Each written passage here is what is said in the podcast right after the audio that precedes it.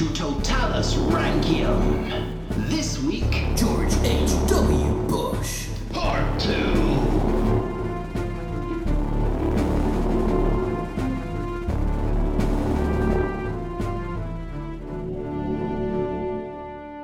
Hello and welcome to American Presidents Totalis Rankium. I am Jamie. And I'm Rob, ranking all of the presidents from Washington to Biden, and this is episode 41.2 George H.W. Bush. the Bush, the big Bush, Daddy Bush. Daddy Bush, the second part. Last part, we were somewhat pleasantly surprised, weren't we, Jamie? He was. He seemed like a really nice guy. Yeah, I mean, it's. I mean, there were a couple of bits that we found a bit dodgy, but generally, Yeah, uh, all yeah. in all, we we didn't find it too bad.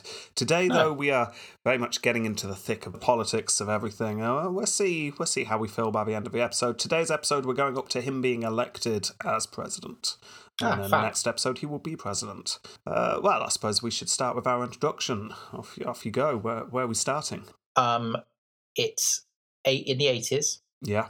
No, wait. When did he become president? Uh, he becomes president in 80. Well, we- we're going up to 88. Eighty-eight. Okay. So okay, so it's 1987, and somebody's on like one of those crappy 80s computers with like a black screen with green writing on, and they're coding, and they type in Chat GPT. Off you go. Okay. Oh, I mean that that completely ruins what I had planned. That's gone out the window. I can change it if you want.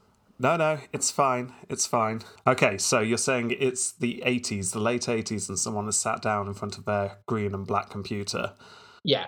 and uh, and has started typing in Chat GPT. Yeah, it's a command. It's a command function. Yeah. Okay. And you hear the tippity tippity tippity type of uh, him typing this out, and then it zooms in on the screen.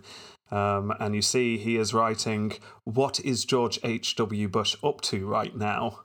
Yeah. And uh, then there's a big sort of noise, which is the I'm thinking noise from the 80s, all 80s computers.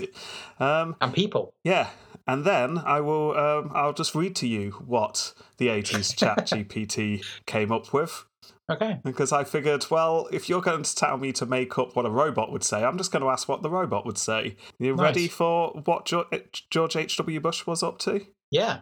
And I quote: "Something went wrong. Please try reloading the conversation." Oh. I have tried a couple of times now, and oh no, no, it's come through. Okay, so then you start seeing it all come up on screen. On the eve of his election, George H.W. Bush could feel the anticipation crackling in the air like electricity. The streets were alive with the energy of upcoming presidential contest. Campaign posters adorned every corner. His face stared confidently into the distance, promising a new era of leadership.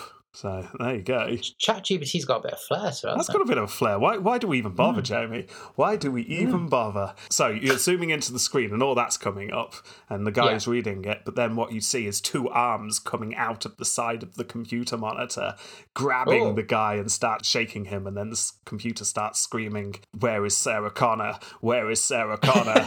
and then. And then the computer explodes, and uh, with the debris, you see the words George H.W. Bush Part 2 start. Nice. Yeah. Smoothly done. It was not the start I was going for. I had something all about No. him being in the CIA, but you know what? Never mind. That's fine. That's fine. We didn't need that. I didn't spend ages on that. It's cool. It's cool. Crafting it. It's great. It's great. We just went for Yeah, a yeah. robot instead. Yeah. It's fine. It's all good. Right. you ready? I think so. Are you? Oh, I'm ready. I'm ready because uh, Bush has just lost his second race to become senator, hasn't he? He did, yeah. And he, again, for the second time in his life, faced that bitter, bitter disappointment of thinking his political career is over. What's he going to do now? Well, he didn't know what to do. That's the problem. Uh, but fortunately, the decision was made for him because a phone call Oh. came through not long after he lost his Senate race. Uh, George, uh, the White House here, how would you like to be an advisor to the president and work in the White House? Yes, please. That sounds wonderful. said Bush. And then he went to meet with Nixon immediately. So it's all okay, isn't it? He did well enough in his campaign that he's been noticed within the party. Ah, Mr. Nixon, pleasure to meet you. I've heard many good things about you. Yes. What, what's that tape recorder doing there? Is that Is that going to be a problem? The fact you're recording everything? No? Okay. Uh, anyway, he arrives in the Oval Office. Uh, Bush used the chance to pitch a job to the president. Don't you think, Mr. President? Uh, that, I mean, yes, I would be useful to you in the White House, but don't you think I'd be better at the United Nations? Now, Nixon was taken aback by this. It's not something he had even considered, but actually, now he thought about it. Well, yeah, I do need someone on my side fighting my corner in the United Nations, and uh, Bush actually seems like a good choice. Huh, okay, then. So Nixon very soon went, yeah, okay, uh, job done. Soon enough, Bush was the ambassador for the United States at the UN, and the Bushes moved to New York. It was a job that suited Bush. It was all about making relationships with other ambassadors. It was all about talking about situations in smoky rooms over brandy. Uh, just making like a great job. making connections, making sure that everyone knew what was everyone was up to. It was uh, diplomacy, diplomacy, but you didn't have to leave New York. It was great. Yeah. Yes. Well, I say that he didn't actually like New York, not New York City anyway. He found the place too cocky and sure of itself. In fact, I quote here: "They are so darn sure they're right about everything." yeah, it's. I wonder if that feeling is still there. yeah, maybe. The politicians in New York that he was working with, he found were just just not quite the same as the ones he, were, he was used to working with. But anyway, he got on with his job. To be honest, there's not much to say about his time with the UN. Uh, the biggest thing he had to deal with was the recognition of Taiwan, which was going on, but found this job really hard because the president, Nixon, and Kissinger uh, kept doing things like talking to China in secret and not telling anyone, including him. That's not helpful. No, when he's dealing with China and Taiwan and recognition of territories and everything, he's trying to make deals with ambassadors, and then suddenly he finds out that Kissinger's snuck into China without telling anyone to Yeah. talk to them. And yeah, he just found that difficult. The biggest thing to happen to him in his life at this time wasn't anything to do with his work, it's the fact that his father, Prescott Bush, dies at this time. Oh, Prescott had been diagnosed with lung cancer and did not last long. Now, Bush was having a meeting with the ambassadors of Russia and Peru when he got the call.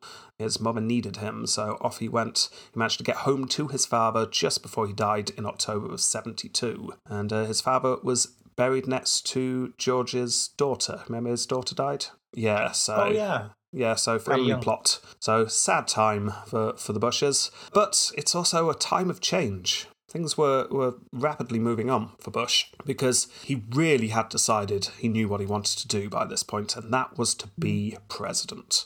Everything he did was, how will this help me get to the White House? Now, the UN job was good, he enjoyed it, but it's a stepping stone, and he was looking for any other opportunities. Nixon had just been re elected in a massive landslide, and the president had heard that Bush was looking for something new, a step up. So, one day, Bush got a phone call inviting him to Camp David. So off he goes to meet the president. Yeah. Nixon had a proposition for him. Would you consider becoming the head of the RNC, the Republican National Committee? Uh, in other words, he would be in charge of all the party business and be the president's top Yeah. advisor. This is a good high up job. Ooh, Yeah. yeah. Bush sighed inwardly. Oh. Yeah, um, on his way to Camp David, he thought he was going to get more than this. That's a pretty big job though. It's a big job, but it's not usually one that is seen as a stepping stone to the presidency. He had assumed he was going he was going to be offered the number two position at the State Department, which would put him in a good place to become the Secretary of State. And then Yeah. from there, you yeah, that's more the normal traditional Yeah. stepping stone. But he, that was not what he was offered. However, yeah, he was slightly disappointed, but he didn't want to burn bridges, and the job would build his connections. So after talking it through with Barbara, who was not happy with it, he somewhat reluctantly agreed to take on the job. Fine. Yeah. And after all, the Republicans just won in a landslide. They're on the up and Yeah. up. This should be fairly easy. It's not as if any big major scandals were going on or anything. No. I mean, apart from the financial stuff with the vice president.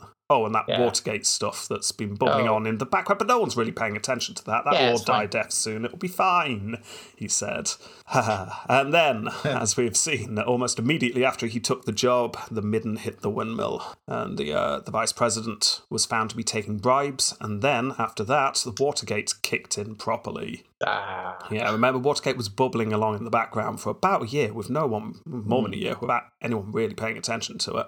Uh, until it became this huge thing. Uh, well, it became a huge thing just after Bush became the, the head of the RNC, and he found himself holding the bomb when the music stopped. oh, Yeah. The more evidence came out against the president, the more uneasy he felt. He's the head of the RNC. He couldn't come out and voice the concerns. His job was simple it was keep the party together. Mm. He can't really come out and be the dissenting voice. Nope. So Bush spent the days uh, touring the country, delivering speeches, holding conferences, which he'd usually be doing, uh, but increasingly he was fending off attacks over Watergate, not just from the press, but from inside the party as well. Uh, The party was fracturing over this scandal. Those who saw Nixon as damaging thought that Nixon should step down, and those who supported Nixon thought that this was all anti party talk. Bush tried unsuccessfully to mend the rifts between these two sides. Was trying to glue everyone together, and it was not working.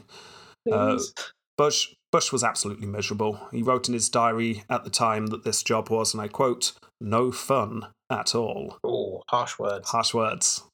Yeah. yes. Uh, he also wrote that he was appalled by the president at this time, and certainly was not saying things like that publicly, uh, but he Mm. was privately to his diaries. Whispering to them. I'm appalled. I'm Yeah. appalled. yes. Uh, he, he kept quite a, a quite a set of diaries. Did Bush? It's uh, Really? yeah, it's interesting stuff. We're not talking Hayes levels, uh, but it's No. yeah, it's, it's still very interesting.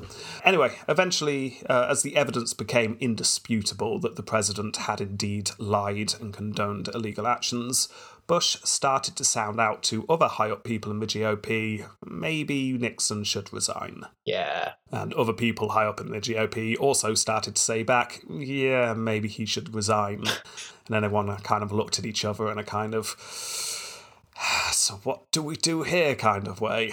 Who's going to tell him? Yeah, well, it was obvious the president wasn't going to resign. Bush toyed with the idea of resigning himself, but was worried that if everyone just started resigning, then there'd be no one running things. No. And you'd be Uh, tainted with that image as well. Yeah, exactly. So he really didn't want to do that. By this point, he was very frustrated with Nixon. Again, later in the diaries, the man is amoral. He has a different sense to other people. He's completely gone off Nixon by this point. On the 7th of August of 1974, he wrote to the president directly telling him, You need to resign. I hope that was that was it, just on a bit of paper. yes. Well, the very next day, post-it note. Nixon resigned. That's good. Yeah. Yeah. Which uh, sounds really impressive, doesn't it? Like Bush told him to resign, and the next day he resigned. Uh, it was not Bush. It was. No. At this time, Nixon was getting many calls from many places that he needed to resign, but um, Bush was the one telling him he needed to resign. But he was fairly late on that call for the resignation, which is understandable, I suppose, if he's the, the head of the RNC. Uh, so anyway, Nixon resigns. All of the Watergate stuff goes on, which we're we're not going to go into. Uh, but Ford becomes president, and for a while it was suggested maybe Bush be his vice president. Ooh, yes, please. Yes, please. Yes, yes, yes, yes, yeah. yes, yes. Uh, I'll take that, said Bush. Uh, but it was just rumours. This one went Oh. nowhere, much to Bush's disappointment. After all, he had made it very clear to Ford that he wanted the job. He wasn't one of these people who was like, oh, well, I suppose I would do my duty if called. No, he was there going, yeah, yeah, no, I'll, I'll do it. Gimme, gimme, Ford, gimme. Ford, Ford, vice, vice, pres- vice president? Hello? Oh, he shut the door. Hello? Uh, but no, not to be. Instead, Ford offered him an ambassadorship. Interesting. Yes. How about you go off to China and be the ambassador? I can know there? the secret stuff. Yeah, well, I mean, China's just started opening up to America after the Nixon era. Um, Hmm. So actually, th- this was a pretty good posting. You know what? Why not? Thought Bush. He was fed up of being in Washington by this point. He was fed up with all the mess of the Republican Party, and he'd been trying Yeah. to sort it all out for a couple of years, and it was just awful. So actually, yeah, let's do it. He'd enjoyed his work at the UN. He felt he was good at it. It would be a bit like that getting away from the dumpster fire that was the Republican Party at the time will Yeah. do me some good. So, in short order, he's off to China. Uh, to put it bluntly, he did not like it. Oh, No, he arrived and soon found out that politics in China was glacially slow. If a meeting was likely to happen, that meant it might happen within the next few years. oh, oh. Yeah. he just it just nothing was happening. Bush had liked the whirlwind nature of diplomacy in the UN. It was like meeting people from all over the world. This was a hub of diplomacy, uh, chatting, doing deals. Uh, in China, however, to begin with, he wasn't even meant to be going to the diplomatic parties. The US ambassador Oh. didn't do that. Oh, In his first week, his phone didn't ring once. Hmm. You'd start to wonder whether you were just in a hotel room somewhere, wouldn't you? am, am I in China? Do I have a job? Does anyone know I'm the ambassador? What am I? Wasn't great. Massive existential crisis for Bush at this point. He was getting some exercise though. He got himself a Yeah. bicycle and he was riding around uh, the place on his bicycle, which is nice. Good. Yeah, he's seeing the sights, but uh, yeah, he he wasn't having a great time. Things did get a little bit better over time, but generally he was a frustrated man and also slightly put out when Barbara one day was on her own in their accommodation, uh, just was talking to herself about how she needed some glue because they'd ran out. Oh, Can you guess what happened the next day? some glue. Oh no, it was worse than that. It was just in their apartment. There was just some glue. Oh, Yeah. oh, Yeah. Ooh, that's a bit dodgy. There, there was no attempt to hide. In fact, that was a very obvious we are listening, we're watching. We don't Can- trust you. Can you imagine the, that that, that thing we did last night, Barbara? They heard it all.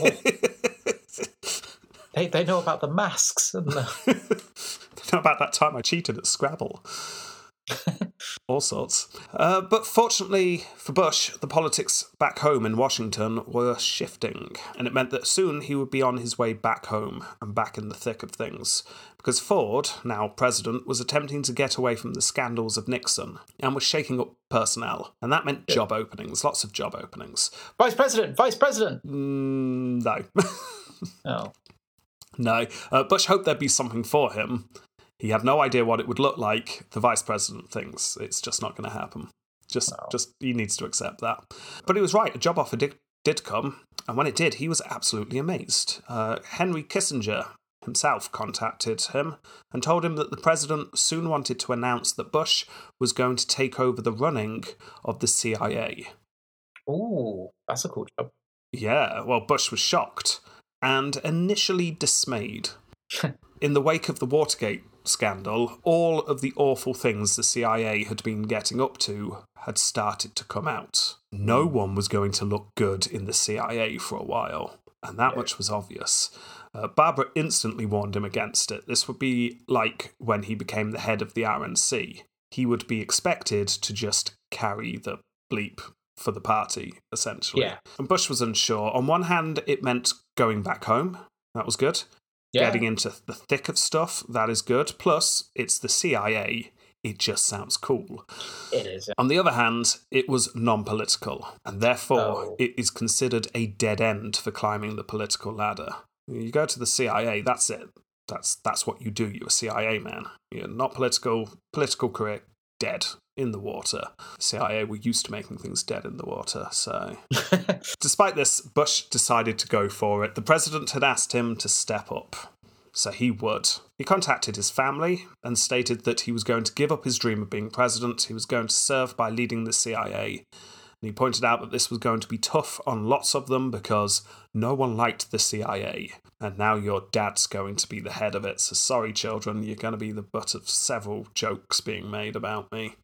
Uh, his son, George, W wrote back saying, and I quote, I look forward to holding my head high and decrying proudly that yes, George Bush, Super Spook, is my dad. Which is nice.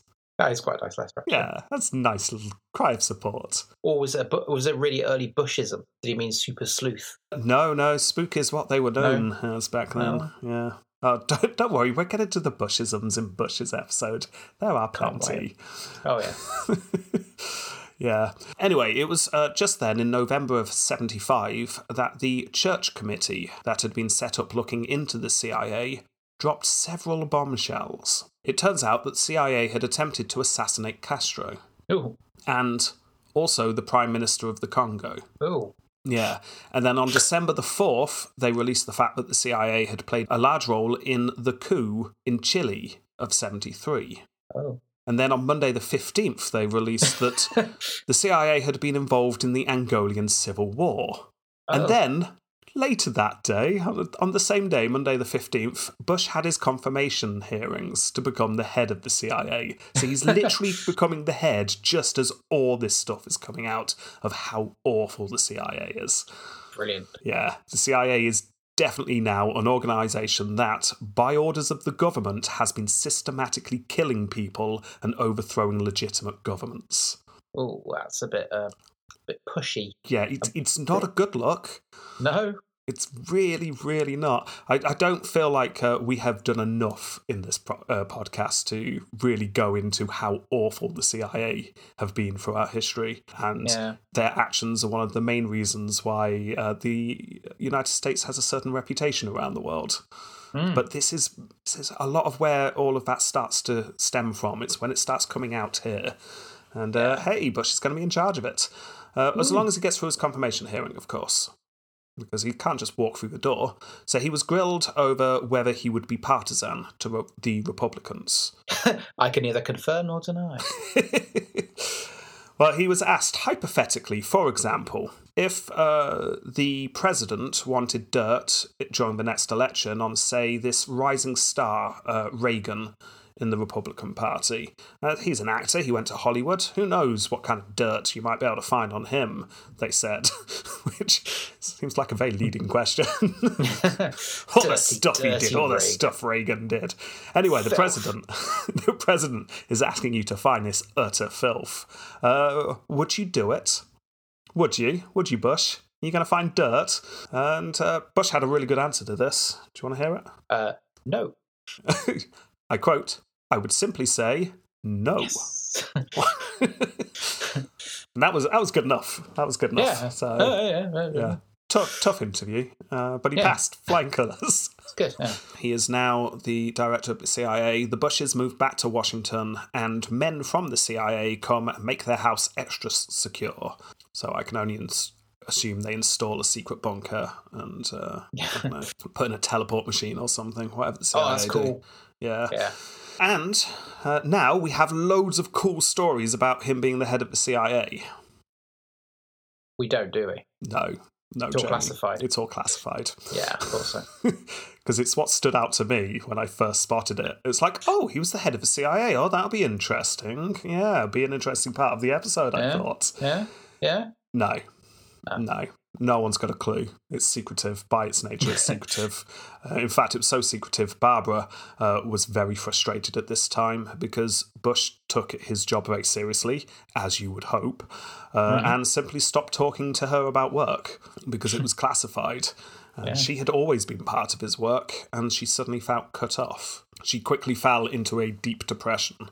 She later said how she tried to hide it from everyone, but this was the worst she had ever felt, apart from when their daughter died. Now, George soon noticed and suggested she get some help, but she didn't want that, um, and home life was just miserable. It was just really hard times for the, the Bushes.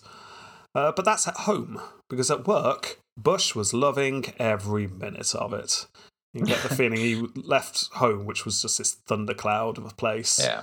And he'd solemnly get into his car as he's picked up in the morning, and then he'd skip out of it the other end. He'd jog through the corridors of the CIA, high fiving everyone he went past. lollipops, and rainbow. Yeah, exactly. He's having a great time. I mean, he'd accepted the job reluctantly. He knew it was going to be hard work and the end of his political dreams.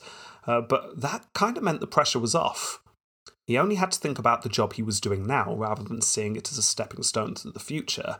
And it was all spy stuff, which I know no one actually doing it says it, but that's pretty cool.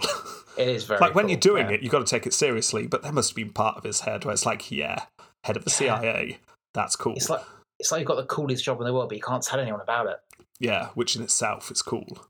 Yes. And just ignore all the murder that you're sanctioning Yeah, and stuff. Just shh. No, no, it's spies. Yeah. Yeah, in charge of James Bond, damn it. yes. Yes. Or, So- or the American equivalent. What's the American equivalent? uh, Felix, Felix Leiter, Felix Leiter. which is a James Bond reference for any James Bond fans out there. Saw a film one. cool. Um, yeah. Anyway, so uh, he's he's having a good time. Another thing he liked is you get respect when you're the head of the CIA. Mm. Yeah, in ways that you don't generally get anywhere else.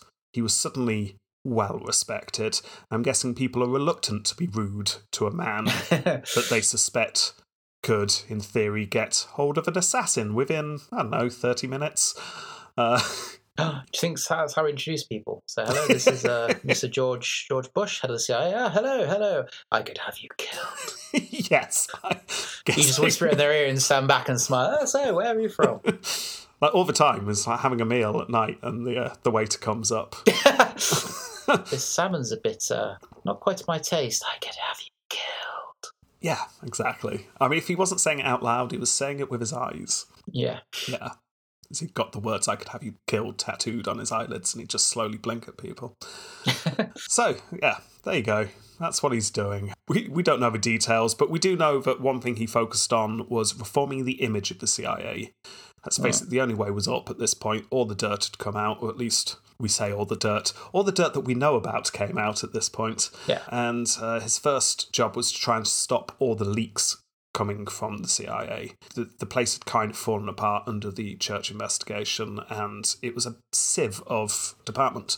Uh, so much so that foreign agents and organisations had started to not give them information because they feared it would end up in the papers.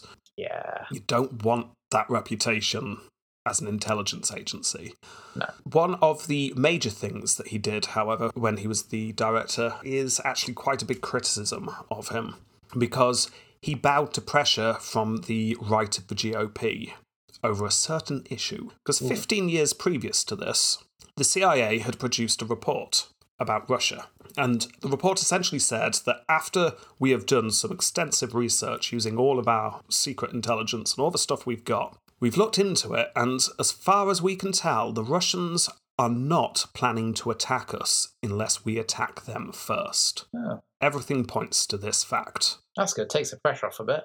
Yeah, yeah, it does, doesn't it? Over the last 15 years, that assessment had not changed. Hmm. However, hawks in the government, especially in the GOP, thought that this was wrong. They felt it in their guts. No, but Russians, surely they're up to something. I mean, I know what the CIA have said with all of their, like, intelligence, but I know what I feel after reading the papers in the morning, so it must be wrong. Yeah. Yeah. How about does it happen now? Ford and Bush were badgered about the report until eventually Bush said, Fine, okay, we will put a separate p- report that can be put together. We won't redo the report. As the CIA, we stand by this report. Hmm. However, we can do a second report and we'll call it Team B's report. So, a group of hand picked experts were selected. You can probably guess who these people were. Jimmy McSnoop. well, these were people who all went into the project knowing exactly what they wanted to find. Yeah. Pretty much all of them had a track record of being, shall we say, a little bit hawkish. Yeah. Now, to begin with, Team B's report argued that the initial report was inaccurate because they had mirror imaged. Sounds sounds technical, doesn't it? Yeah. Yeah, you, they mirror imaged that first report, so that initial one's wrong, they said. So what what does it mean that they mirror imaged? Well, they mirror imaged the Russians, apparently. In other words, the CIA had initially assumed that the Russians would act roughly in the same ways that America would. Right. They looked at all the details, got all the facts, and then went, well, what would we do if we were in this situation? Well, we wouldn't attack first because that would be silly. So the Russians won't attack first. Yeah, mirror image? Yeah. But what the CIA had forgotten, said Team B, is that the Russians are Russian. You can't trust them. We're sensible Americans. Of course, we wouldn't attack first, but have you considered for a moment that maybe the Russians are all just crazy Russians? Well, Yeah. oh, they probably would attack first if they were in that situation because, well, phew, they're Russian, aren't they? Can't trust them. hmm So that's how the report starts. Excellent. That's, Yes. That's a good good introduction. Uh, the report then made predictions on the growth of power of Russia and their weapon de- development. The conclusion was the Soviets were plotting world domination and would soon be so powerful that the US would not be able to stop them unless we act quick. it was almost the polar opposite of the report that the CIA had initially done, and the Yeah. right of the GOP absolutely loved it. Brilliant. It was, as proven later, almost entirely wrong.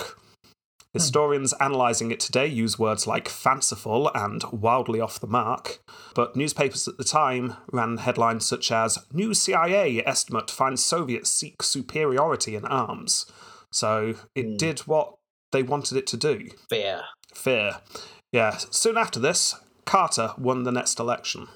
Hey. Bush called him up to congratulate him and offer his resignation, as was per normal. It's just one of those things where you go, oh, obviously I will step aside so you can put your own man in, which Bush wasn't happy about doing. This is his favourite job he's had in ages. Uh, but then it was unusual for, for incoming presidents to immediately replace the director. Uh, seems a bit pushy. I mean, they quite often replace them over time, but not like Yeah. immediately. Uh, Yeah, so- least give it a week. so Bush was hopeful this wouldn't happen, uh, but no. Carter did not trust the CIA one bit, especially not after all of that Team B stuff, where it's like it had be- clearly been a partisan report that had been published under the name of the CIA. So, uh, no, Carter was like, get out. I want my own man in. So Bush had to go. So he moves back to Houston, and yet again he finds himself unsure what to do. That's it. That was the dead end. That's my political career over. So what do I do? Um, write a book. Uh, it's that kind of thing. Um, he like semi-retired. He half-heartedly got a job in a bank chairing the executive committee, where he had to work one day a week, like you do. That job took him to London occasionally. He did speeches for the Republican Party, uh, like stuff like that. But he wasn't into anything serious. And he soon realised that no, I'm far too young to retire. This can't be me for the rest of my life. He needed something, and he knew what he wanted to do. Damn it, he wants to be president. He'd convinced himself the CIA was a dead end, but now he's done that and he's come out, he started thinking, well, is that a dead end? What's stopping me from just running to be president? And in fact, Carter's really struggling at the moment. He seems weak. There's a very good chance that the Republican could beat him in the next election. Now, he wasn't hugely known to the public, but he wasn't invisible. I mean, he had been the head of the RNC after all. Uh, the main problem, however, if he did throw his hat into the ring, he'd be throwing it into the same ring as the representative of the far right of the party, Ronald Reagan. No. And Reagan had momentum. Everyone kind of assumed that it was going to be Reagan next. Would Bush be able to get the nomination over him? It seemed unlikely, but he was determined to give it a try. Yeah. So he put himself forward. He was a less extreme alternative for Republican voters. Uh, after all, Reagan is 70 almost. And let's face it, he is extreme. He's representing Mhm. the extreme of the party. Uh, yes, his faction is strong and vocal, but surely the members of the Republican Party would prefer a more down to earth choice that represents most of their interests instead of Well, just we- the loud vocal group. Well, we all thought the same in 2016, didn't we? Well, uh, this is what Bush is thinking at the time as well. It's, well, it's what he's hoping anyway. Anyway, things start to heat up. The Republican contenders who had thrown their hats in that ring start swinging at each other. Uh, Bush saw his line of attack as clear. Reagan was too old and too extreme. Those were the two things he was going to hammer home. Uh, Reagan attacked Bush for being the old GOP, a relic of the past. The Republican Party was changing, and Reagan was the future, not Bush. However, Reagan did not, as we saw in his episode, campaign hard to begin with. He was such a forerunner that he figured that if he got down in the muck with the other contenders, he would just add weight to their challenge. So he didn't hmm. get on stage with the rest of them, he didn't join in debates with any of them. He was above the fray. Bush, however, very much did get down in the muck. Uh, he campaigned and he campaigned hard, and he was doing all right. He was polling higher than all of the candidates, apart from Reagan, obviously. Yeah. Uh, it helped at this time that there were a lot of things going on in the world. Uh, the Russians had invaded Afghanistan, and the hostages had been captured in Iran. Um, yeah. These were things that Bush could talk about confidently. It's like all of his past work, UN, CIA, this is stuff he knows about. Mm. And what does Reagan know? He knows how to work for an electric form and how to be an actor. Yeah. So, who do you really want in charge? Uh, so things weren't going too bad. Uh, he had a clear game plan as well. What he was going to do is he was going to copy exactly what Carter had done four years previously. It was a while ago since we recorded that episode, so I'll forgive you if you've forgotten. But remember, Carter was very much an outsider. Yeah. Uh, but what he did is he campaigned really well by realizing that the way the new primaries were set up meant that if you just campaigned hard in Iowa, the first state to call, then you got momentum from it. So that is exactly what Bush decided to do. His, him and his campaign went to Iowa and they campaigned hard. And this worked perfectly. After pouring everything into the state, Bush beat Reagan in a shock victory 32% to 30%. This was a huge shock that very few people saw coming. Overnight, Bush turned from being one of the leading losers to a serious challenger to Reagan. Huge celebrations were held in the Bush camp, uh, but Bush soon realized that he had scraped a win in a state where Reagan had hardly campaigned. Could he really Yeah. keep this up? Well, let's see, he thinks. So, into the next race.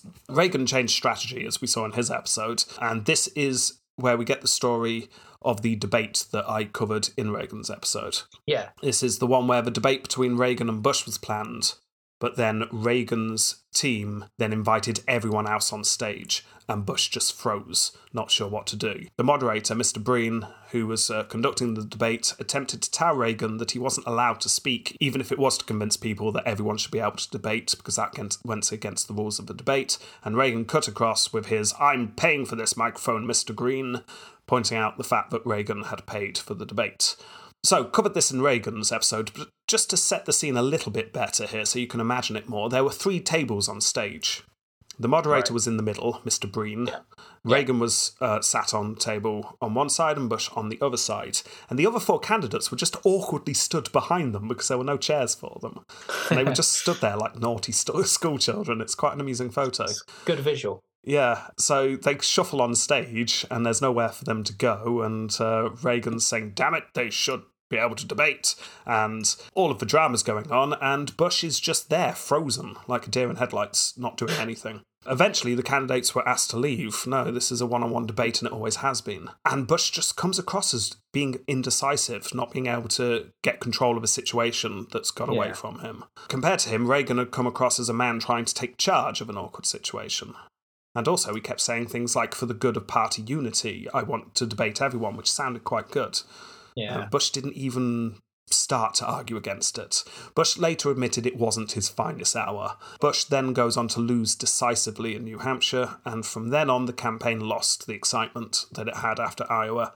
Uh, the Bush campaign worked hard, but Reagan was a force to be reckoned with, and they just couldn't beat it. They managed to land a few blows. There had been talk about Reagan's economic plan being overly simplistic and too ideological. Just general talk from a lot Yeah. of people. It was bound to fail. Very few people thought that Reagan's economic plan was a good idea. Also, roughly the same time, because Carter's the president at this point, critics of Carter had started to talk about how Carter's economic solutions were like a witch doctor putting together something to heal a patient. Now, upon hearing this, one staffer on the Bush team decided to use that kind of imagery to attack Reagan's economic plan. Uh, and he came up with the term voodoo economics. And it really stuck to the point that I wouldn't be surprised if you've come across that term, even if you didn't realize that it was anything to do with Reagan. The idea that Reagan's economics were voodoo economics and therefore not good. Put aside the racist um, connotations of that, it was a term that really stuck in the public at the time. And uh, Reagan was not happy about it at all. Many were not convinced by his ideas on the economy, as I say, and this term soon just was bandied about all over the place. Uh, however, it's not enough. Reagan's going to win the primaries, it's clear by this point. Bush simply had to decide whether to quit or to fight to the death. Now, quitting sounds bad, doesn't it? Mm, it can save face, though, I guess. Yeah, I, he didn't like quitting. Uh, he was found on one plane journey, sitting on his own, uh, just writing the words, I will not quit, over and over again in a pad. Uh, he obviously did not like the sound of quitting. No. Uh, going down in a flame of glory certainly sounded better, uh, but there's a hitch here. If he quit early enough, there was a chance he'd be chosen as the vice president nominee. Ooh. And Bush, being realistic, far preferred the chance of being vice president to the idea of simply losing, becoming the president. Yeah. So, Bush dropped out the race. He was very unhappy about doing it, but he saw he had no choice. So he returned home. He crossed his fingers and prayed that his political career wasn't over. If Reagan didn't choose him, then that was it. There was nowhere else to go. The trouble was, Reagan did not want Bush to be his vice president. Bush's attacks on his age and his economic plan had really irked Reagan. His advisors pointed hmm. out that Bush actually is pretty perfect for vice president. He's moderate enough to pull in the moderates, but he's not liberal, so he won't scare Reagan's base. There's a lot to be said for him, but Reagan was having none of it. He had decided, something we didn't really go into in Reagan's episode for time reasons, uh, but Reagan had decided he wanted ex President Ford to be his vice president. Oh, that'd be awkward. Yeah, this, this is something that Nancy Reagan thought at the time. Uh, she she wrote later, it's like, I thought that would be awful, but no one else seemed to agree with me. but how on earth was that going to work? Uh, yeah, the convention arrived, and uh, as Reagan was obviously going to win, all the talk was about the potential vice president rather than anything else. Uh, Bush and his family were there. Uh, Bush was gritting his teeth and making sure everyone knew he was 100% behind Reagan for the good of the country. Meanwhile, the rumours about Ford coming in as vice president swirled around even more. However, Ford was interviewed by Walter Cronkite about the possibility of all this happening, and Ford pointed out that if it were to happen, then he would have to have genuine power, not like a normal vi- vice president who's just shoved off into a corner. No, if he, he was going to be vice president, he would have some power. Now, Bush, watching from his hotel room, gave up all hope at this point. Ford was talking like a man who knew he was going to be vice president and was trying to get as much power as possible. It's a done Yeah. deal. His Bush's career is over. The dream's over. If you fail to become the president in this run, he's not going to be able to do it again. However, Cronkite then asked how Reagan would feel about taking on a vice president who had said, and I'll quote Cronkite here, it's got to be something like a co presidency. That's not the words Ford used, but that's the words that No. Cronkite used to paraphrase him. And Yeah. guess who else was watching this? Reagan just flicking through, yeah. Yeah, Reagan was watching from his hotel room and he was not happy one bit. It was hoped having Ford around would shut down fears that Reagan was inexperienced, didn't know what he was doing. So you could hmm. say, well, my vice president used to be the president. I'd be fine if I Yeah. need any advice, I can get some. Sounded good to Reagan for a while. But oh, he was not going to take it if people thought that Ford was really in charge. Oh, no, no, no, no. So he soured on the idea immediately. Okay, then, said his advisors. Well, if not Ford, then who? Because we all came to this convention pretty much thinking Ford was in the bag. Uh, we need to make a decision by tonight. Uh, some of his advisors pointed out uh, Bush, we recommended him a while ago. Reagan's still far from keen. In fact, I quote him I can't take him. That charge of voodoo economy. Really, really stuck with him. Well, said one advisor, what if he guaranteed to back your policies 100% while in office? Promise that he would never go against anything you say. Hmm, said Reagan. That's not a direct quote, that's paraphrasing. Uh, a couple of hours later, Bush, in his hotel room, got a phone call. I mean, he was probably hit the whiskey by this point. It, it was like Yeah. gone midnight.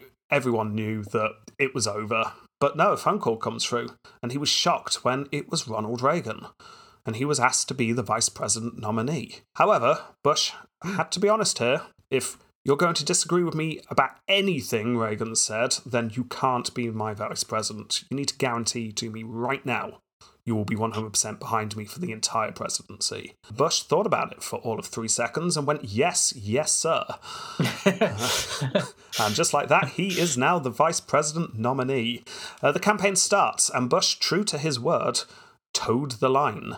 Gone was the Bush from the primaries. He was now Reagan's man mm. through and through. When questioned about his very sudden change of heart, he downplayed the differences, or, more likely, just outright denied them. No, of course I didn't think that his economic plan was awful. No. As covered in Reagan's episode, Reagan, with the help of timings over certain hostage crises and stuff, went on to win in a mm-hmm. landslide. And in November of 1980, Bush was elected to be the vice president. He wrote to Reagan to accept an invitation to discuss the details of their victory, and I'll quote him here. I will never do anything to embarrass you politically. I have strong views on issues and people, but once you decide a matter, that's it for me. And you'll see no leaks, at least none from me. Call me if I can lighten the burden, if you need someone to meet people on your behalf, or to turn over eager office seekers, or simply just someone to bounce ideas off. Please holler.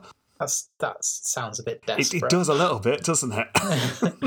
Please use Yeah. me. Please, please, please. I don't want to be a rubbish vice president. I want to do something. Yeah. Uh, well, it seemed to do the trick. Bush was shortly informed that there would be a scheduled lunch with the president once a week with no agenda. It was just a weekly catch up. Also, he was going to be given the vice president's office in the West Wing, Nice. which sounds much better than perhaps it initially does, because that vice president's office had only just been created for Carter's vice president.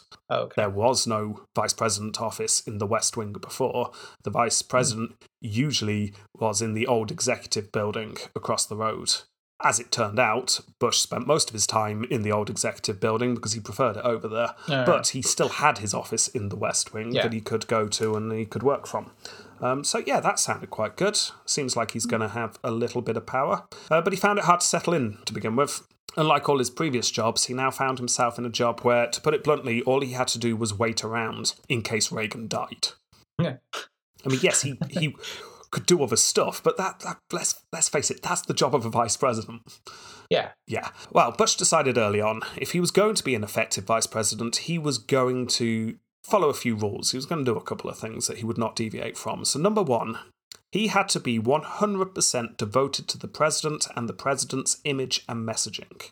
If Reagan was happy, he was doing a good job. Yeah. Number two, he was not going to try and use his vice presidency as a way to climb the political ladder.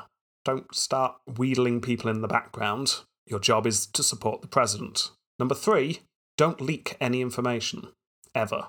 No. No. And that was it. Those were his, his golden rules. Fair enough. Uh, and things start well enough. Uh, Reagan was not particularly warm to Bush, but then he was notoriously distant to even his closest advisors, if you remember from his episode. Yeah. Uh, so, I mean, you can only imagine how he was with someone who had been politically attacking him for over a year recently. but that said, Bush was able to talk to Reagan regularly, and the two of them worked well enough together professionally. However, there was one major sticking point, and that was Nancy. Nancy Reagan was less able to put the past behind her. In particular, she really didn't like Barbara. Two of them did not get on at all. Uh, through a messenger, she literally sent the Bus- Bushes a message telling them to keep a low profile during the presidency. And this was right at the start, before anything had happened. Yeah. So, yeah, Barbara really took offense to this. It's like, what, what have we done to deserve this message? We've not been ha- keeping a high profile. There's lots of speculation why Barbara and Nancy didn't get on. Uh, we don't really know. Uh, One theory is that Nancy saw Barbara as a silver spoon holding, lazy, never had to work a day in her life aristocrat, and Uh, that. Barbara saw Nancy as a rude, crude actress who was flying above her station. Uh, Yeah, yeah, now, yeah. it's unlikely that they thought these things, but it is very easy to imagine that they thought that the other one thought these things about themselves. And there was definitely tension there. Mirroring. yes. Meanwhile, Bush was given, for the vice president, to be fair, a, a fair amount of responsibility, mainly around environmental regulation. Nothing too hugely exciting, but he's got some work to do Yeah. which is more than a lot of vice presidents get. However, things very quickly became very real. After a visit to Texas to talk at the Texas and Southwest Cattle Raisers Association luncheon, exciting stuff, job of vice president, uh, he was on a plane to Austin. And uh, on the way to Austin, the radio went in the cockpit. And uh, someone asked the pilot if they were still going to Austin or whether they were going to head back to Washington. Uh, confused, the pilot said, No, we're going to Austin as planned. Moments later, news hit the plane. Reagan had been shot at. He was safe, Oh yeah. but some Secret Service personnel had been hit. Soon after this, a call from the Secretary of State came through to Bush, but uh, the line was so bad that all Bush could hear was, and I quote, which wasn't very helpful. No. No. But then a written message via a telex came through and said the following from uh, the Secretary of State, and I quote now Mr. Vice President, in the incident you will have heard about by now, the President was struck in the back and is in serious condition. Medical authorities are deciding whether or not to operate. Recommend you return to DC at the earliest possible moment. This was the first Bush heard that Reagan had been shot.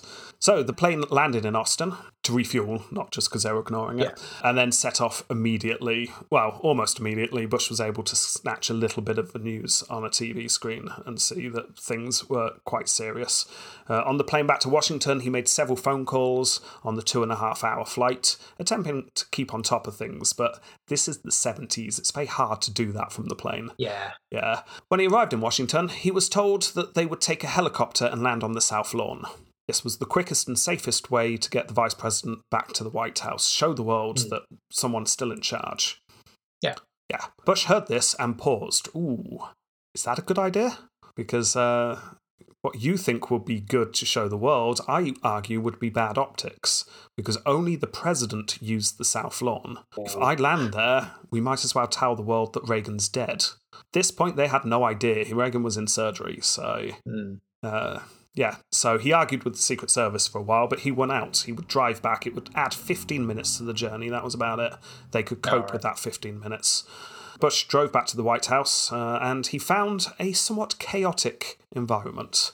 Do you think on the way there in the car he was sort of like redesigning? I, for my Oval Office, I think I would like I mean, different coloured drapes. obviously, and, uh, nowhere, nowhere in his diaries, no one says anything about him. There's no indication that Bush is thinking about anything other than Reagan's safety. But obviously, he must have been. He must have been Yeah. thinking, oh my God, oh my God, oh my God, oh my God, I might be president by the end of the day.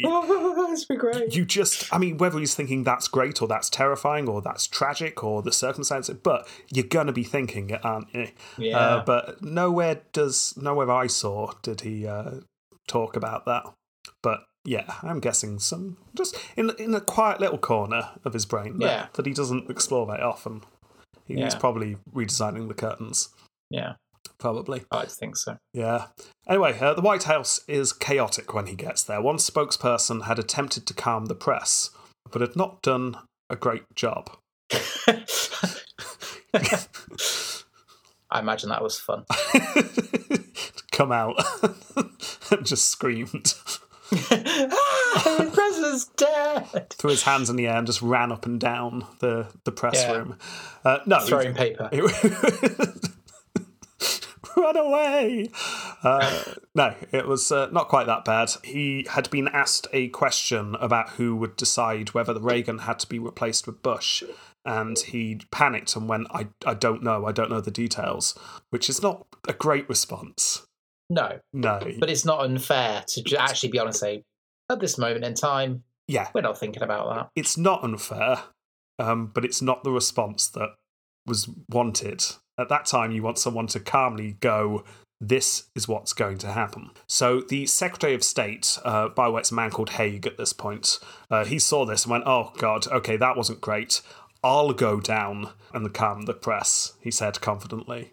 And then walked into the press room and started screaming, oh my God, oh my God. Uh, no, he, he attempted to calm the situation because he assured everyone that there was a written down line of succession. Okay, we got this sorted. We wrote this down before, and that goes the president, the vice president, and then the secretary of state. Okay, so the vice president is on his way here, uh, but until he gets here, I'll I'm in charge, and it's fine. Vice president will be here momentarily. It's all okay. There's a slight problem with that. The line of succession is not the president, the vice president, and then the secretary of state. The line of succession is very clearly the president, the vice president, and then the leader of the House, then the leader of the Senate, and then Oh, the okay. secretary of state.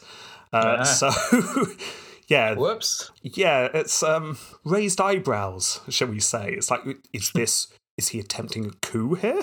What's going on? because that's not how it should be.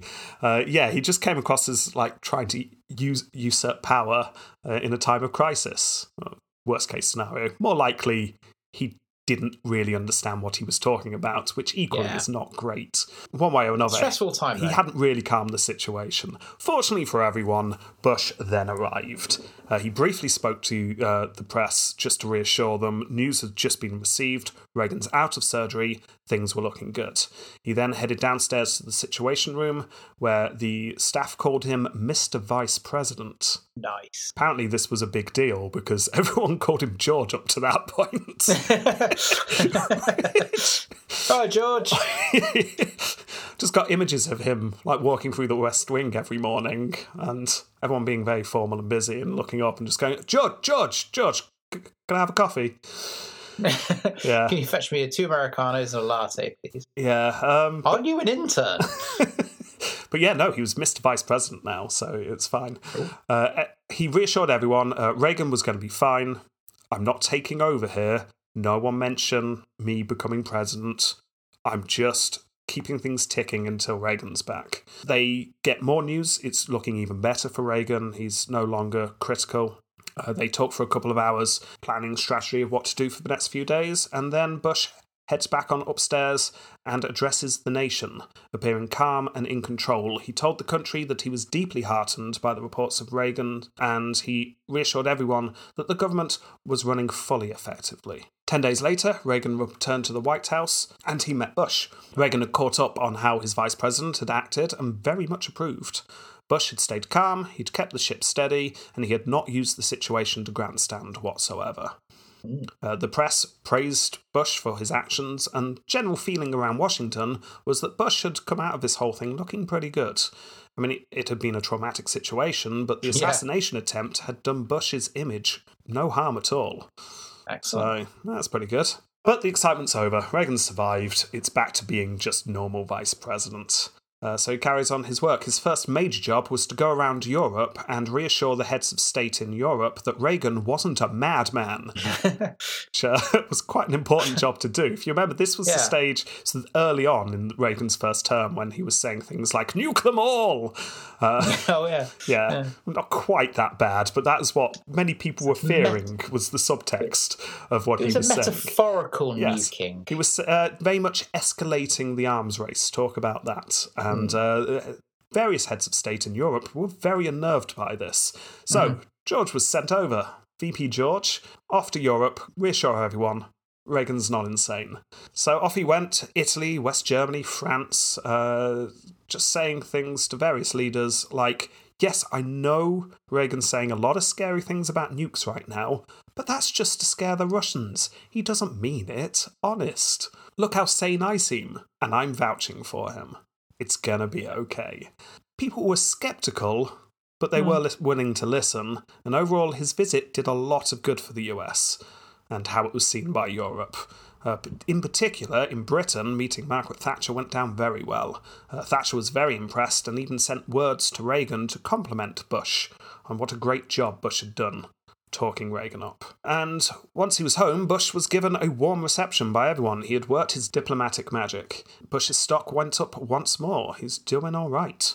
But despite the fact he said he was never going to use his position to climb the political ladder, uh, he'd not lost sight of the end goal.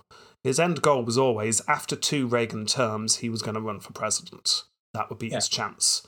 So to do that, he was going to have to court the whole of the Republican Party, especially the faction that liked him the least, the ever more powerful far right faction that was behind Reagan. And he wasn't optimistic about winning them over. In fact, I quote him here The nuts will never be for me. We might as well recognise it. But the idea was that he had to show that he tried. So he spent the next couple of years trying to ingratiate himself with all factions of the party while at the same time toeing the president's line. A job he did well enough that he was told that Reagan wanted him to run with him again in the 84 election, which was great Good. news. Followed by some bad news because a recent Oh. poll had showed that 64% of Republicans who considered themselves conservative wanted Bush replaced with someone more right wing. He was seen as far too moderate for the growing base of the party. But he doesn't do anything. Well, I mean, it didn't matter too much. If Reagan was happy with Bush, then Bush was happy. And Reagan had said he was happy with Bush. So they ran together. Uh, and the election comes along. And for the first time in US history, Jamie, you ready to mark this? Get Mhm. this. there was a woman running. What? I know the Democrats had selected Walter Mondale as their nominee, who in turn chose Geraldine Ferraro as his vice president nominee. So we've got a woman on the ticket for the Mm. first time. There we go. That's good. Progress. That'd be, Yeah. that'd be a woman president in no time, surely. Yeah. anyway, this coupled with the fact that Bush was determined to appear 100% a Reaganite meant that Bush, shall we say, did not come out too well from this election. Mm. To begin with, he stated that he was for Reagan, and I quote, blindly. This didn't sound great. He wanted to sound like he was fully in support of the president, but it made Yeah. it just sound like he was just a blind lackey with no brain Yeah. of his own. But uh, where he comes across even less well is uh, when he has to campaign against the Democrat vice president nominee, who is obviously Geraldine Ferraro. He privately complained that campaigning against a woman was impossible, because, and I'll quote him here, if you come back tough, you get it for beating up on a woman, and if you don't come back tough, why? Then you come back as a wimp. No win. Barbara then put her foot in it when she said that Ferraro was something that rhymed with rich. It doesn't. No, no. That Ferraro was something, a word that rhymes Oh. with rich. Oh, I'm with you. That took me far too long to work out. Yeah, but the quote I've not got it in front of me, so I'll, I'll have to do it off the top of my head. But it was something along the lines of uh, she went to say that rich woman because Ferraro was attacking the Bushes for just being rich and elite. So she went to say about how rich Ferraro was and was going to say something along the lines of that rich woman, but stopped after that rich and then said, well, she's something that rhymes with rich. Yeah, it was uh, just a nasty sexist attack, and it, it just wasn't good. Uh, I mean, it's no less sexist just because it came from Barbara. It was just not a good attack. Barbara apparently later in life deeply regretted this and was mocked by her family for it for quite some time as being quite out of character, apparently. Yeah. But it's what she did then, and it did not go down well at all. Ferraro then accused Bush of being condescending to her during a debate which was uh, something that Bush failed to counter. I'm not being condescending, but you wouldn't understand that as you're only a woman. There, there, dear. Patting Yeah. the head. Would you like a biscuit? It's, it's not great. Uh, and then, after the debate, someone told him that he had kicked ass in the debate, and he replied, Well, I tried to kick a little ass. Oh, Yes, it's these little blunders that just add Hmm. up, and he just doesn't come across very well in this uh, election. no.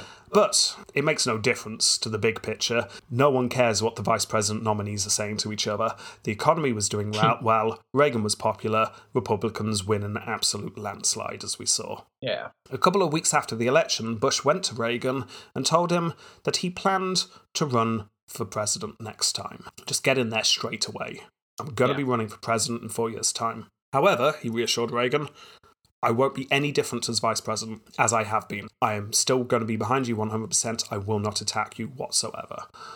Um, I'm a Reagan man through and through. Reagan was not best pleased uh, but he said he supported the move. Remember, Re- Reagan throughout is he gets on with Bush professionally well enough, but he doesn't particularly like the guy, uh, Yeah. and yeah, so he just kind of goes okay then, and looks slightly annoyed, and that's about it. Still, Bush has a campaign to start to organise, so he approaches a man called Atwater to lead his campaign. Uh, Atwater was a professional campaign manager, and he saw Bush as a good candidate. However, the Bush family weren't sure about him. They weren't sure how trustworthy he would be, because Atwater's business partners were already working for a potential rival of Bush. So, Hmm. Are you really going to be in the race properly? So, Atwater then met with the Bush boys, with Jeb and George W. Jeb said to Atwater, If someone throws a grenade at our dad, we expect you to jump on it. Atwater replied that if they were struggling to trust him, one of them should come and join the campaign and keep an eye on him and help him run the campaign. Ooh, So it'll be me and one of you. response. Yeah. George W. accepts. Hmm. Okay, I'll come and do that then. So you've now got um, Atwater and Little George running their campaign for Bush. Uh, Bush was very pleased with the idea of his eldest boy coming to help out the campaign. I'll quote her I think he will be a good insight to me. He is very level headed. Good to know. So yeah, he's happy. Happy he's got got his family. Now the campaign's still years away. It's very much pre-campaign stage. Uh, but Atwater started his work and soon found problems. The ever-growing conservative faction of the GOP found Bush to be weak. He was often the butt of lapdog jokes in general political conversations. He was seen as a man with no spine, parroting their hero Reagan. Uh, now, this was tricky for Bush. He did not want to move to the right because he didn't agree with that wing of the party. And even if he did, they would see it as a weakness. But that wing of the party is what is making and breaking things right now in the Republican Party. So he was in a tricky situation. How, how does he win there? He knew that to win overall, the far right had to at least be okay with him. So he let it be known publicly that he not only supported Reagan on things like abortion laws being strengthened, but he was now, now that he'd thought about it, like really properly, he was now personally fully in support of the pro life movement. So, yeah, I'm, I'm not just agreeing with Reagan here now. I'm really, really anti abortion now. Yeah. Uh, and as for taxes, that stuff about voodoo economics, well, that that was uh, that was all wrong. Um, That's, that's all politics. It's politics. fine. Well, in his heart and in his head, Bush still thought Reagan was wrong and had got it wrong. Despite all the evidence to the contrary. Well, no, because the evidence to the contrary wasn't that stacked up. Yes, the economy was going through a boom at the moment, and that was hiding the fact that Reagan's policies weren't great. Because Reagan's ripping out of regulations and lack of care on the deficit, Bush was convinced would lead to a bill that had to be paid sooner or later, quite likely in the next administration. But I'll deal with that when I'm president. Yeah. Trouble was, despite the fact he still wasn't convinced by Reagan's economic plan, even though he was publicly supporting it, uh, he couldn't voice that because he had publicly been supporting it. Yeah. So he had to keep agreeing with this economic plan that he wasn't particularly happy with. And he had to say that he would continue to do it. So that's not great. And also, then in the midterms, the Republicans lost the Senate, indicating that the national mood was perhaps starting to shift towards the Democrats once more. If he's going to, if even if he gets the nomination, he would be up against a Democrat after eight years of Republican rule. Mm. It's rare that a party gets three terms in a row. It would Yeah. be hard for him to win, so it just seems all going against him at this point. And then it came out that Reagan had been selling arms to Iran in exchange for the freeing of the hostages, something that was definitely illegal. Whoops. The signs of the biggest scandal since Watergate began to show, and this mud was going to stick to Bush because, to put it very bluntly, he was in the thick of it. Yeah. There, there was no, oh, I didn't know what the president was doing. No, no, he was right there. His diaries state that he was one of the few who knew the details. He had been present in several meetings where the illegality of what they were doing had been raised. Uh, Bush, true to his vice president form, had done nothing but fully support the president's decision. He had basically sat there in silence until Reagan had said, Yeah, let's do something illegal, and then he had gone, Yes, sir. I agree. And because Reagan had decided to break the law, Bush agreed with it. There, there is no denying this, it just is what he did. Uh, during all of this, Bush had publicly stated that it was ridiculous to consider selling arms to Iran. So he was publicly saying one thing, privately voting for other things Yeah. in the Situation Room or during meetings. Then the Secretary of State uh, was changed uh, to a man named Shultz by this point. Uh, he warned Bush, you need to be more careful when speaking publicly. Breaking the law is one thing, lying about it is fatal. You've got to stop going out and saying that we're doing the opposite of what we're doing. Just, just be quiet. Bush was annoyed by this. He felt like he was being told off. However, the Secretary of the Treasury later told Shultz that he had saved Bush's political career that night by telling him to just be quiet, which is quite likely true, um, because uh, now that the truth had been leaked and it was clear that Bush had lied, he stated that mistakes had been made and he had supported the president's decision.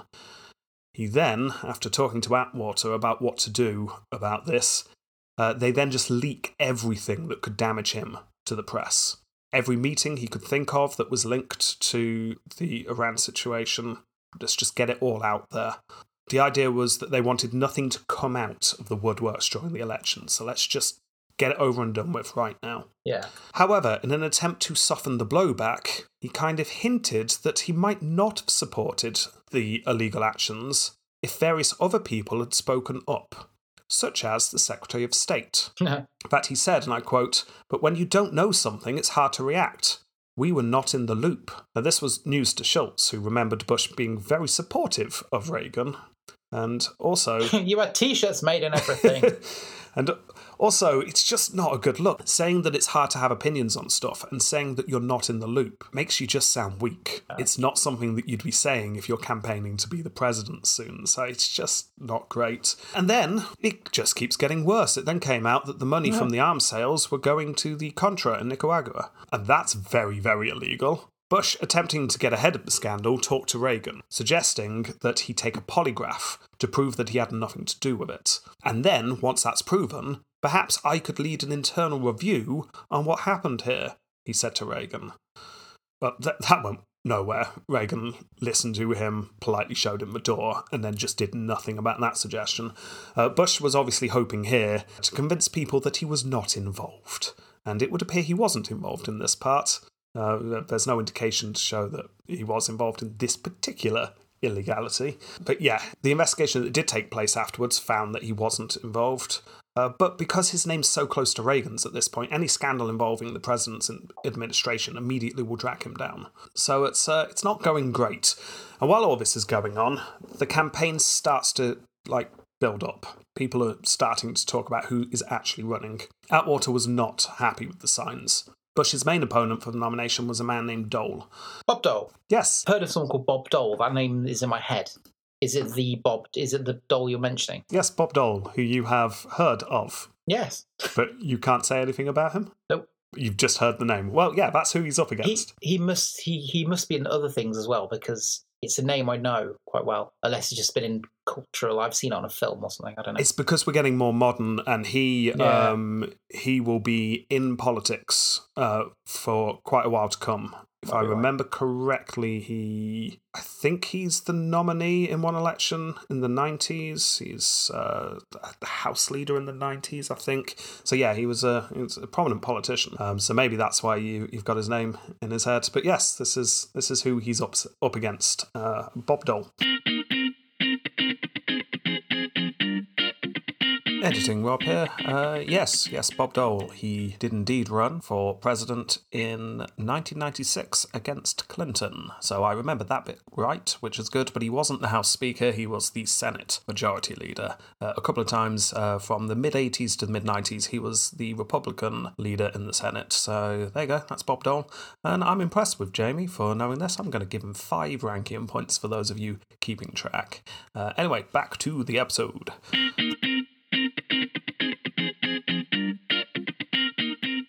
I knew something. You did know something. So Dole was up on Bush in the polls. You might think being the vice president would give you a bit of a head start, but apparently not, because Bush was seen, as, as we've already said, as a spineless lapdog to the president, who was increasingly being seen as corrupt. And then things get even worse. Uh, Oh, brilliant. Yeah, uh, because Bush came third in Iowa. Yeah, now considering he won eight years ago in Iowa Hmm. and then lost the election, well, the nomination, sorry, this was a bad sign. Yeah. If you can't even get Iowa, then you're screwed. Primaries have only just started and it's really looking bad for him. What year is this? Uh, we will be talking about 87 at this point. Hey!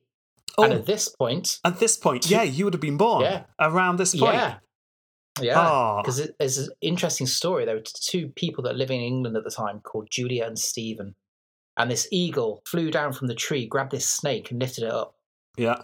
and it was an omen. Rob, Was that an omen? It was an Omen omen. of this podcast. yes, Yeah.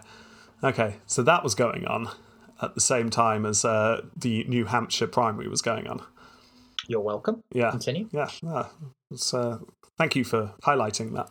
Yeah. Right. Well, Bush was very concerned uh, about the news in the national papers about the omen in England, um, but there was nothing they could do about it. so they turned to uh, more immediate events, which was the New Hampshire primary. Uh, if he lost here, that was it. It was all over.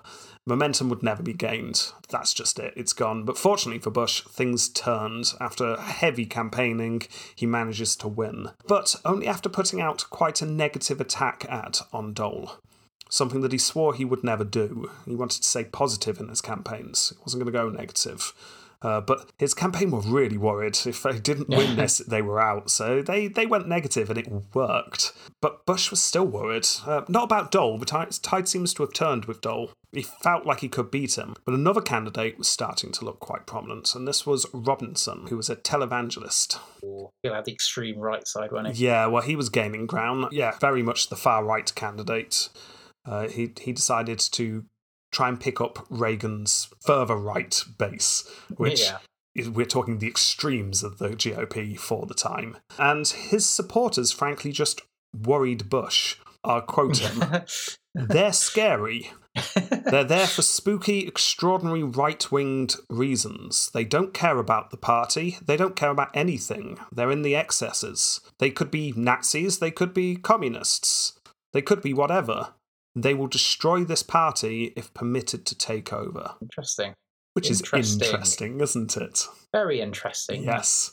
Uh, one Robinson uh, supporting woman in particular shook him when he met her. She was not polite to Bush, and she, to Bush, seemed unhinged and more interested in crazy conspiracy theories than policies or even personalities. I'll quote Bush again here I couldn't tell. It might not be fair to that one woman. But that's the problem that Robinson brings to bear on the agenda. So here we are in the late 80s with uh, Bush worrying that there was a growing faction of uh, voters who maybe like the conspiracy theory or two. And Bush just couldn't see how he was going to get those votes. They were unattainable. There's no way he can fight against that. However, didn't matter because the victory in New Hampshire gave him the momentum he desired.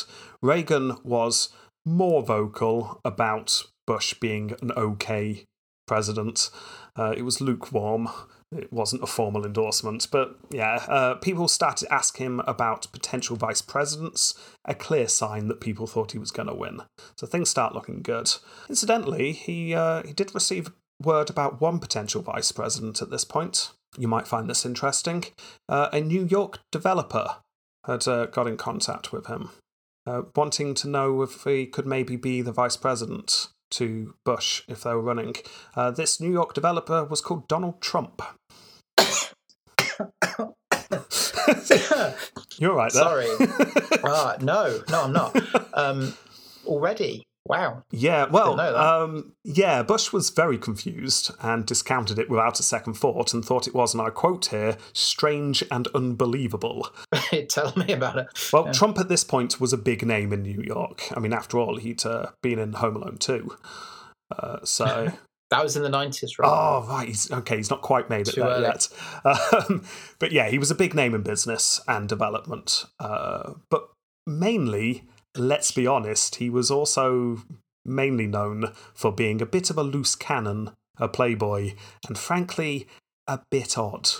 We're only a Hmm. couple of years away here from him starting to do a round of phone interviews with people where he pretended to be his own spokesperson, where he bragged about his way with women and how Madonna wanted to sleep with him. It was Right. things like that he was getting up to around this time, which uh, a lot of people in New York just went, oh, wow, that's Donald Trump, then, odd. is it?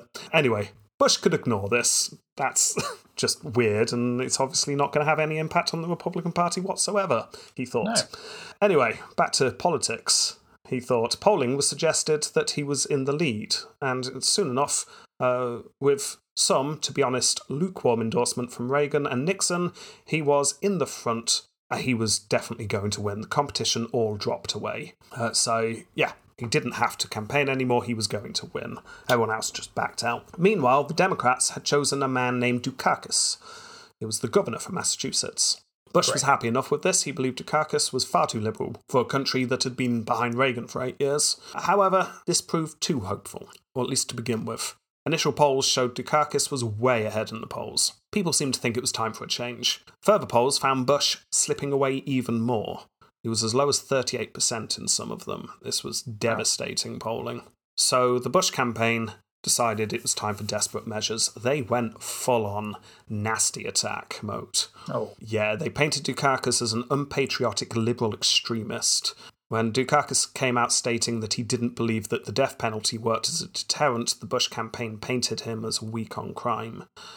At Oh. one point, he said that he didn't think all children had to pledge uh, allegiance to the flag every single morning in a school. He was painted as un American. does that actually happen? I thought it was just like on TV. That can't happen, can it? Does it Weird. still happen? It's it is a very very strange thing if you're not in America that that happens. Anyone who is in So- America and just thinks that's normal, that's just because you live. In, from an outside Yeah. perspective, it is weird. I'm going to look up if they still do it. Gives very, very kind of North Korea vibes, doesn't it? Yeah, No, apparently they do still say it. Really? But they don't legally have to because First Amendment overrides it. But apparently they still do it. Yeah. Wow. I didn't. I, I just thought it was a thing on TV and films. I didn't realize they actually did it. Yeah. Wow. Yeah. So anyway, uh, Dukakis said something along the lines of, "It's not that important," um, and yeah, he was he was vilified uh, by the. Bush, uh, As will we be. as I'm sure we will be in, in reviews of this podcast. Uh, yeah, so all that was going on. Um, then the Bush campaign got hold of a story of a man named William Horton. Uh, Horton was serving a life sentence, but had been released for a weekend on a furlough scheme. Uh, he did a runner on that furlough sc- scheme and then went on a violent crime spree uh, where people died. It was not pleasant. Bush used this story as often as possible to explain why the country was not safe in the hands of liberals. Uh, Dukakis was the governor of the state that Horton was in prison in, so there was a link there. The Bush campaign saw this as a really good way to attack Dukakis. However, the Dukakis campaign then accused the Bush campaign of playing on racial fears. Uh, Horton, by the way, happened to be black. So, Oh. yeah, the attack ads soon started to resemble look at the scary black man. Yeah. If you vote in Dukakis, look who's coming to get you. Uh. Yeah, uh, it's very much debatable whether it started off as obvious race issue attack line that Bush's campaign thought up of, uh, or whether it was just attacking crime, which is certainly what Bush claims. They were, they were just going tough on crime, and Horton just happened to be black. But whether it was intentional or not, it's exactly what it turned into. It turned into a big, horrible race debate that just coloured all the election. Yeah, soon enough, there were so many attack ads going on that people were saying it was the ugliest campaign in US history, which is very debatable, but it wasn't a pleasant campaign.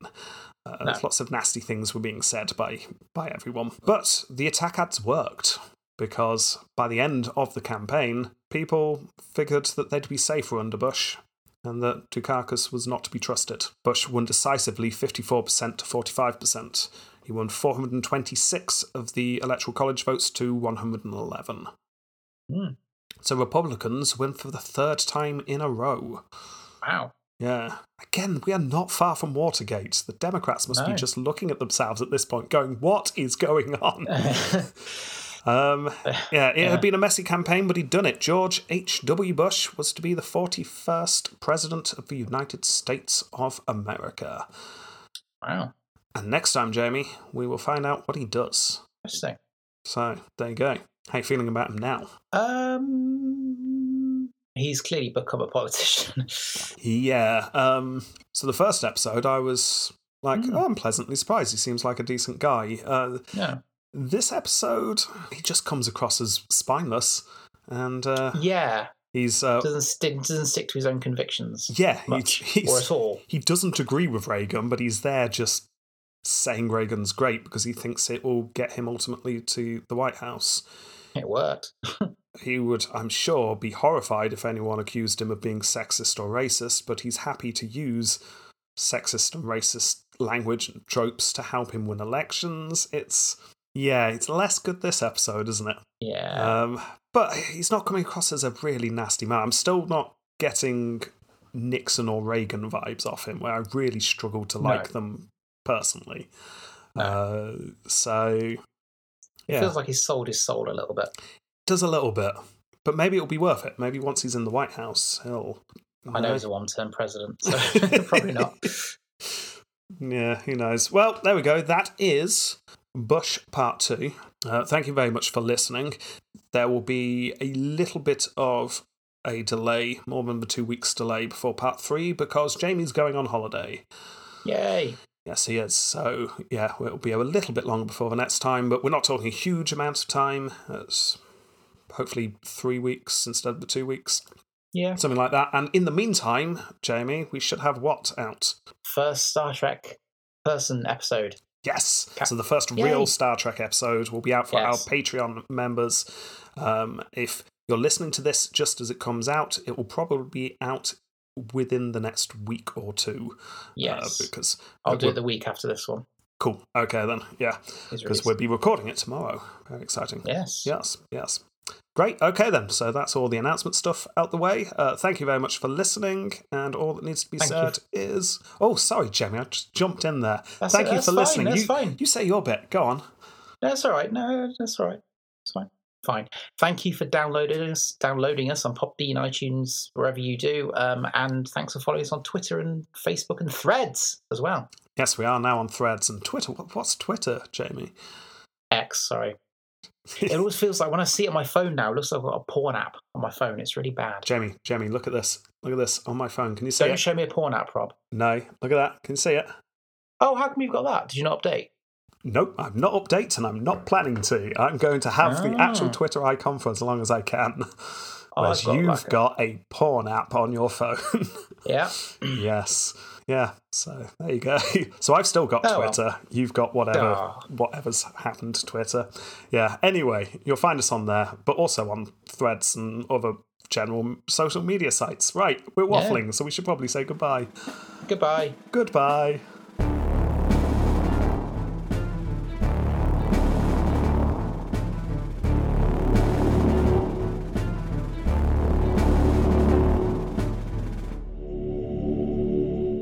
Thank you for coming, uh, Mr. Bush. It's my pleasure. Now, before obviously we can confirm your position as director of the Central Intelligence Agency, we uh, obviously need to make sure that you're the right man for the job. Of course. And you are a Republican, and I must say I'm slightly concerned that you might be partisan. No. Oh, uh, so you won't be partisan? No. Oh, okay, that's um. Okay, sorry. Let me just find another question. I kind of thought that that would go on a bit longer. Um, okay, well, what about this, uh, Mr. Bush? If you were the head of the CIA and the president ordered you to find uh, dirt on, say, uh, Ronald Reagan, uh, rising star of the Republican Party, and your president asked you to find dirt on a political opponent, well, maybe you would do that. What would you do, Mr. Bush, if the president asked you to find dirt? I would simply say no. I'm sorry? No. Right, okay. Um, okay, kind of thought that would go on for longer as well. Um, okay, now hang on, I've got another one. Okay, so what if you are the head of CIA and all of a sudden someone's dragged into your office and someone says, It's a spy, Mr. Bush, it's a spy, and you're handed a gun and you're told to shoot the man in the head right there and then because it's a spy, and then it turns out that it's actually the political opponent of the president? What would you do then, Mr. Bush? Would you say, Yes, I will kill him? I would say no. Are you sure? Yes. Yes, so you would kill him. No. No. I am sure that I would not kill him. Right, okay. But but you are partisan though, aren't you? Nope. Oh go on. Go on, just say you're partisan. Nuh-uh. But but I mean you're a Republican. You're obviously gonna be a partisan oh come on, just just admit please. Please, I've I've ran out of questions and I've still got three minutes left on the clock and I, I thought you would have broken by now, to be honest. You thought wrong. Damn it. Right, well I'm out of questions, seems good to me.